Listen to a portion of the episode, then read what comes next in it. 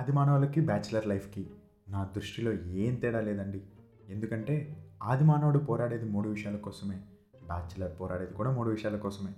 అవేంటంటే తిండి, గూడు, బట్ట. బట్ట అంటే బూతు కనెక్ట్ అవ్వకుండా నేను చెప్పేది డ్రెస్ గురించి. రండి ఒకసారి తొంగి చూద్దాం ఈ మా బ్యాచిలర్ జీవితాల్లోకి. ముచ్చట నెంబర్ ఒకటి. బ్యాచిలర్ అనే పదం వినగానే సినిమాల ప్రభావం వల్లనో లేక రియల్ లైఫ్ ఎక్స్పీరియన్స్ వల్లనో అందరికీ ముందు గుర్తొచ్చేది ఓనర్లు ఇవ్వడానికి భయపడేది కామన్ షేరింగ్ రూమ్. అసలు రచ్చ షురు అయ్యేది అక్కడేగా. సత్యం పలకరా సుత్తి లేకుండా అని సెవెనప్ తాగే సత్తిపండు అన్నాడు కాబట్టి నిజం చెప్పేస్తా. పేరుకి ఉండేది నలుగురే కానీ రూమ్లో ఉండేది మాత్రం ఫోర్ టూజర్ ఎనిమిది ఎనిమిది మంది. కొన్నిటిని రూమ్స్ అనేదానికంటే కూడా సత్రం అంటే బెటరేమో. ఎవడు ఎప్పుడొస్తాడో, ఎవడు ఎప్పుడు పోతాడో, ఎవడు డబ్బులు కడతాడో, ఎవడు దొబ్బులు తింటాడో, ఇలా ఏం జరుగుతుందో అర్థం కాని ప్రపంచాన్ని తలపించే రూమ్లు మీ చుట్టుపక్కల మీకు తెలియకుండానే చాలా ఉంటాయి. ఇక్కడ స్పెషల్ ఎఫెక్ట్లు కూడా ఉంటాయండోయ్. ఒకడి మీద కాలు, ఇంకొకటి మీద చేతులు వేసుకొని ఆహా యమ దర్జాగా పూల పాన్పు పైన పడుకునే వాళ్ళలా ఫీల్ అయ్యే వాళ్ళు కూడా ఉంటారు.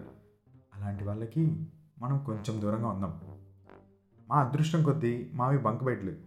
ఎవడైనా మా రూమ్కి వస్తే గాంధీ గారి మూడు కోతులకి యాడెడ్ వర్షన్ లాగా చెడు పైకి పోకూడదు, చెడు మిందకి దూకకూడదు, చెడు పక్కకి పారిపోకూడదు, చెడు పీల్చకూడదు, చెడు ఊదకూడదు అని ఇంకో ఐదు ఎక్స్ట్రా నీతి సూత్రాలు చెప్పే మోడర్న్ వర్షన్ నీతి కోతుల గుంపులా ఉండేది మా గుంపు. ఆ రూములు, ఆ రచ్చ వేరేలేండి. మీరు ఒక్క నిమిషం ఓపిక పడితే చిన్న ధమ్కి ఉంది, ఇచ్చేద్దాం. హలో ఆంటీస్ అండ్ అంకులమ్స్, ఇంకా బ్యాచిలర్స్ కి ఇల్లు ఇవ్వబడదు అనే ట్యాగ్ లైన్ తగిలించే ప్రతి ఒక్కరికి చెప్తున్నా, మీరు ఒకప్పుడు బ్యాచిలర్సేగా. అదేదో పుట్టుకతోనే పెళ్ళిళ్ళు చేసుకున్నట్టు బిహేవ్ చేస్తారే ఎందుకండి అనే రిస్ట్రిక్షన్స్. జైల్లో కూడా అంత స్ట్రిక్ట్గా ఉండరు కదండి. గోడ పైన కొట్టే మేకు నుండి బర్త్డే రోజు కట్ చేసే కేక్ దాకా అన్నిట్లో కుదిరితే కాలు, కుదరకపోతే వేలు పెట్టేస్తారే. కొంచెమైనా చిల్లు ఉండక్కర్లే. మీకంటే అమృతంలో అప్పాజీ అంకుల్ బెటర్ కదండి, అప్పుడప్పుడైనా హెల్ప్ చేస్తాడు. ఏంటో రా బాబు. అయ్యా వాళ్ళతో మళ్ళీ గొడవలు వేసుకున్నాం కానీ టాపిక్లోకి వచ్చే సరే సరే. ముచ్చట నెంబర్ టూ. నెక్స్ట్ రెండో ముఖ్యమైనది బ్యాచిలర్ జీవితాల్లో ఎవడు వంట చెయ్యాలి అనేది. అప్పుడే కొత్తగా పరిచయమైన ఫ్రెండ్స్ అనుకోండి, నువ్వు ఒక రోజు నేను ఒక రోజు అని వంతులు వేసుకుంటారు. ఈ విధంగా ఫస్ట్ వారంలోనే జీవితంలో చూడలేని కళలు, కళాఖండాలు బయటకు వచ్చేస్తాయి.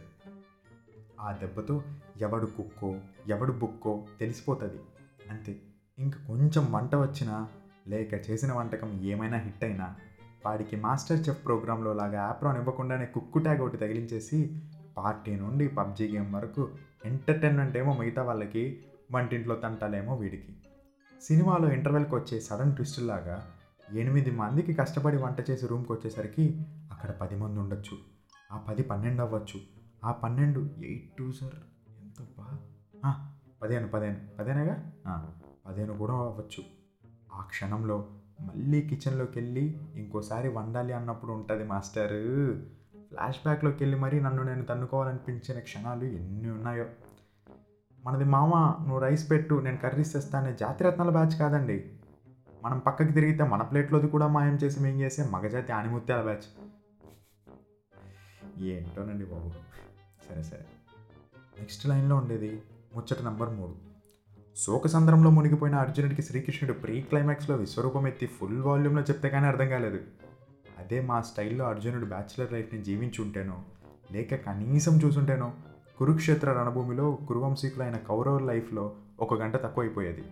ఆ పరంధాముడు పరం జగత్ వ్యాపించి బోధించింది ఏంటంటే, అర్జున నువ్వు ఏది అయితే నీదనుకుంటున్నావో అది నీది కాదు, వేరొకరిది. నువ్వు తెచ్చినవి ఏవి నీవి కావు, ఇంకొకరివి. నువ్వు ఏం తెచ్చావని నీది పోయిందని చింతిస్తున్నావు, నువ్వేమి తేనప్పుడు నువ్వేమి పోగొట్టుకున్నావు. భగవద్గీతకి బ్యాచిలర్ లైఫ్కి లింక్ నేను ఎక్స్ప్లెయిన్ చేస్తా కానీ రండి. అసలు బ్యాచిలర్ లైఫ్ని మించిన భగవద్గీత ఉండదేమో. ఇంకా లేట్ చేయకుండా మూడవ ముచ్చట్లోకి వెళ్ళిపోదాం. ఇప్పటికే ఇంట్రో చాలా ఎక్కువ అయిపోయింది. షేరింగ్ అనే పదం మీనింగ్ తెలుసా మీకు? మీకు తెలిసిన మీనింగ్కి బ్యాచిలర్ ప్రపంచంలో ఉండే మీనింగ్కి సంబంధమే లేదు. ఈ షేరింగ్ కానీ షేరింగ్లో ముందు మాట్లాడుకోవాల్సింది చివరిదైన ఆదిమానవుడి మూడవ పోరాటం గురించి, అదే డ్రెస్ గురించి. ఇది చాలా ఫన్నీగాను ఇంకా ఇంట్రెస్టింగ్గాను ఉంటుంది. Kalamandir one plus one offer లాగా ఎవడికి ఏది దొరికితే అది ఎత్తుకుపోతాడు. మనం మన కోసం కొన్న బట్టలు ఏవి మనవి కావు, అందరివో కొందరివో ఎవరివో ఇలా one by one questions WhatsApp trend status లాగా వెంటొస్తాయి. అదే ఏ పార్టీయో లేక స్టైల్ కొట్టే ప్రోగ్రామో అయిందనుకోండి, ఏది నీ షర్టో ఏది నీ ప్యాంటో గుర్తుపట్టలేవు. ఎందుకంటే ఒకటో రెండో పోతే చూస్తే గుర్తొస్తాయి, కానీ తెచ్చిన సూట్ కేసు అంతా ఖాళీ అయిపోతే ఏది నీదో ఏది నీదో కాదో చెప్పడానికి శ్రీకృష్ణుడికి కూడా కష్టమే. షర్టు ప్యాంటు అంటే ఓకే, కానీ కొందరు మరీ గలీజదోళ్ళు ఉంటారు, చెప్పుకోలేనిటివి కూడా దొబ్బేస్తారు. ఫ్యామిలీ ఆడియన్స్ ఉన్నారు కాబట్టి సెన్సర్ చేస్తున్నా. తప్పు బాబాయ్, అవి కూడా దొబ్బేస్తే మీ ఆరోగ్యానికి మీకు మంచిది కాదు. నాస్టీ ఫెలోస్, ఇంత చీప్ బిహేవియర్ అని తెలిస్తే మీ అమ్మ మీకు అన్నం పెడుతుందా? సో సింపుల్గా పదహారు వేల మంది గోపికల హార్ట్ కింగ్ అదే దిల్ రాజు అయిన కన్నయ్య దాకా వెళ్ళాల్సిన అవసరం లేకుండా గీత బోధన ఈ షేరింగ్ థింగ్స్లో ప్రతి బ్యాచ్లర్ ఏదోకి అయిపోతుంది. ఈ షేరింగ్ థింగ్స్ అనేది కష్టాల నుండి ఇష్టాల దాకా, కన్నీళ్ళ నుండి వేడినీళ్ళ దాకా, కొట్లాటల నుండి ముచ్చట్ల దాకా సాగిపోతూనే ఉంటుంది. షేరింగ్ అనే కాన్సెప్ట్కి రాగానే నాకు ధరణి గుర్తొచ్చేసింది. ముందు నుండి నా పాడ్కాస్ట్ వింటున్న వాళ్ళు అయితే మీకు తెలిసే ఉంటుంది ధరణి ఎవరు.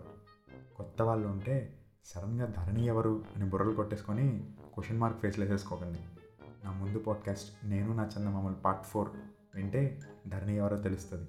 కుదిరితే అలా వెళ్ళి నా చందమామల సైడ్ లుక్ వేసేయండి.